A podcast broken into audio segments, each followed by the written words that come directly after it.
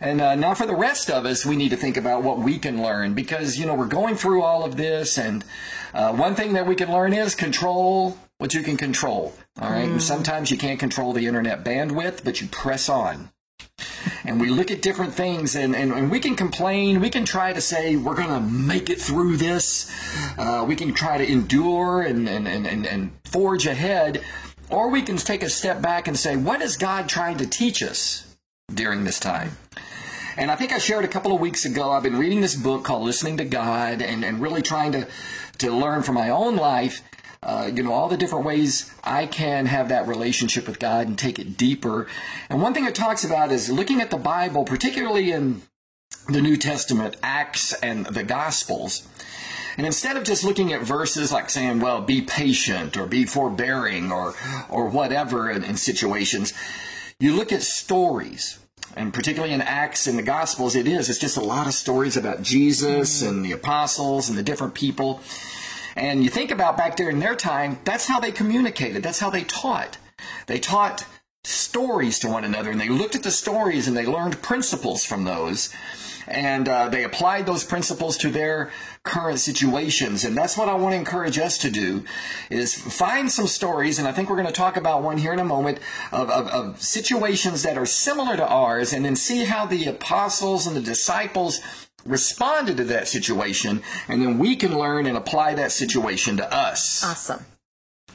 Okay so you know in acts 2 there wasn't a pandemic but there was a situation where people were in need, where they were in great need. And there were others sacrificing to meet those needs. And that's so much like what's going on today. We, ha- we know of people meeting needs and because uh, wanting to meet needs and doing so. And there was also just an incredible fellowship. And we're going to read about this in Acts chapter 2, verses 42 through 47 it says they devoted themselves to the apostles' teaching and to fellowship, to the breaking of bread and to prayer. Everyone was filled with awe and at the many wonder at the many wonders and signs performed by the apostles. All the believers were together and had everything in common. They sold property and possessions to give to anyone who had need. Every day they continued to meet together in the temple courts. They broke bread in their homes and ate together with glad and sincere hearts. They were praising God and enjoying the favor of all the people. And the Lord added to their number daily those who were being saved. And I love this passage because you just this this is the type of fellowship that we all right. crave that yeah, we, we, look at that and say that's what i want yes yeah. that this is what we want and I think sometimes we can drift from having it because we get so used to having our corporate worship. We get so used to having our corporate fellowship mm. and that we can lose touch of that personal feel. But we all love the personal feel. We all love the personal touch. We love doctors who have great bedside manners, nurses who have great bedside manners. So, you know, we want, we want and we crave that. Um, and I know that right now, um, that this virus has stripped away our corporate routine and the ability to let the church handle our fellowship. And it's something that honestly we have to go after ourselves. And sometimes we just have to be creative in doing that. Because you know what? We all want this fellowship. We all want what what is in acts 2 we want that. And so we've got to think sometimes outside the box as we're homebound on how to get that how and how to meet people's needs because there are needs. And so we i've had people ask us uh, sending us emails texts phone calls or, or, whatever you know what is the church going mm-hmm. to do to help people? Or uh, what is the benevolent fund going to do? And those are those are good questions, but I want us to to think about this. Now, the challenge with having this uh, corporate thing or thinking about this corporately, uh, saying, well, like the church is going to fix it, or mm. hope is going to fix it. Uh, you know, hmm. Dave and Angela Tomlinson both work for Hope, and Dave has shared with me he's heard all week people from all over the country and all over the world asking, "What's Hope going to do? What's Hope going to do?" And I know we've all heard about the uh, the government stimulus package that was passed this week, and a couple of trillion dollars pumped into our economy, and all of that's great. But that also feeds into the mentality as well. The government is going to fix it. And, and the truth is, yeah, the church or hope or the government can do things that individuals can't just by, Yeah. by virtue of mass and size and different things like that. But before we start thinking about the church doing something corporately, I want to encourage us to think about as individuals because as individuals, we are the church. It's not just the big picture, but each individual is a part of the church. Before we start asking what the church can do, we need to ask what I can do. We, uh, Phyllis and I have, have talked to almost all but one house church leader couple uh, this week, and our goal is to get with every couple every week just to continue to follow through. What's what, what's what's going on? How is everybody doing? What are the needs? Um, has anybody lost jobs or lost income because of this? Uh, what can we do? And just to try to make sure that every, every the base is covered. And, and here's the reasoning why it's it's it's so much easier for one couple, uh, be it a house church leader couple or a house church leader couple and a shepherding couple with that house church, it's so much easier for those two couples to keep track of, say, 20 people than it is for the staff or the staff and the elders to try to keep track of 200 people. Yeah. And we've built our church around the house church structure for years now. And we tried to lean on that, but we're seeing now we've got to lean on it so much more mm-hmm. because everything else has been stripped away. Mm-hmm. We can't bump into people on Sunday fellowship. We can't bump into people that mm-hmm. once a month and we have the midweek when we're all together. Uh, it doesn't happen that way anymore. We've got to lean on that structure. So that's what we're really calling uh, everybody to do because that's what I, I, I get that feel from Acts chapter 2. It wasn't uh, the corporate thing, it was one another taking care of one another. So when you start to think, well, what's the church going to do? I want to encourage us to first look in the mirror and say, what am I going to do? What am I willing to do? And what am I able to do?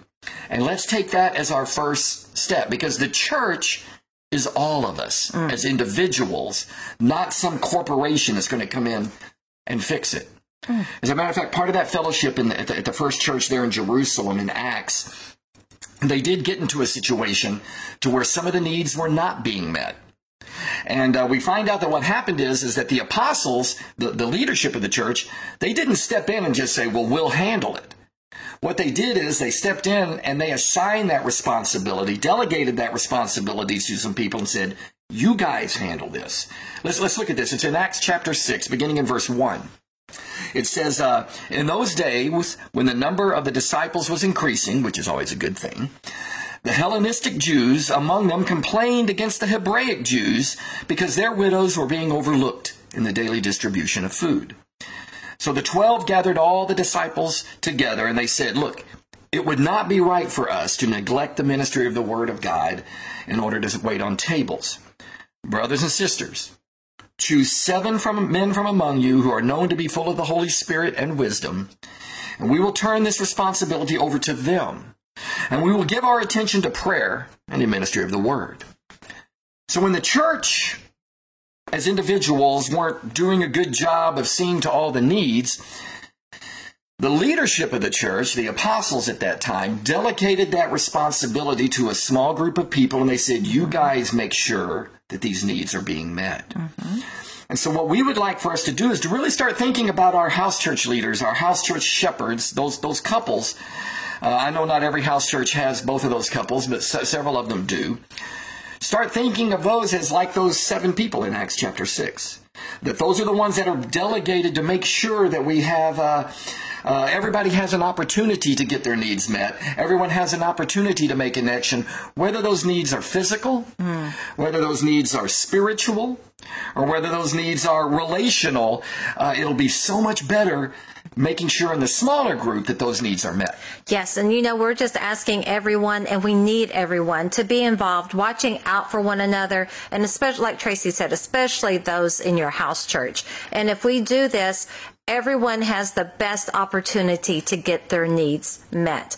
And you know, it's it's just every every day just make a uh, make a list of okay i'm going to call this person i'm going to uh, send a text to my the, the people in my house church. I'm going to video chat. You can do Google Hangout. You can do Zoom. I know that there's a Tuesday morning Bible discussion that has now been on Zoom for two weeks, and it's really great. It's just really it's really neat to see the, all the women involved in that. I've heard about people having uh, discipleship times over Zoom, but also Bible studies, also just quiet times together, praying together. So I think there are just things that, that we can do. But like I said, we just have to be creative and, um, and just calling people up and going, Hey, I'm going to the grocery store. Do you need anything?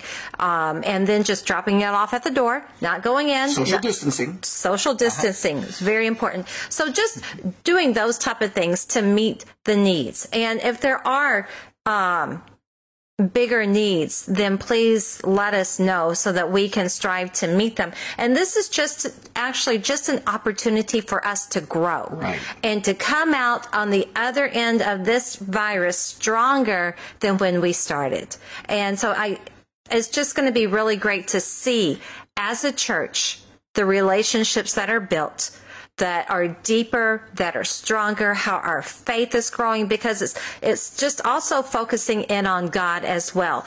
And um, but we want to make sure that we do meet the needs. So if you have needs, please let other people know.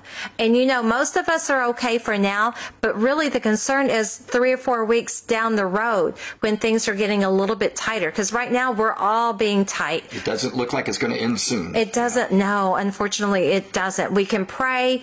We can pray that it does. And thank you for all of those, all of you that prayed and fasted on Thursday.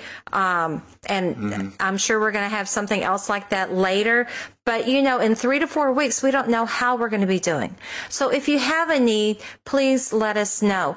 And we, we will do our best to meet the needs. And there are some that we are just aware we're not going to be able to meet, but we're going to strive to meet every single one. But I can say this, if we don't know about them, we can't we can't help. That's for sure. Right. So yeah, so please don't let um, pride or insecurity hinder you. Please speak up, and so that we can meet your needs and that we can really live out Acts two forty two through forty seven.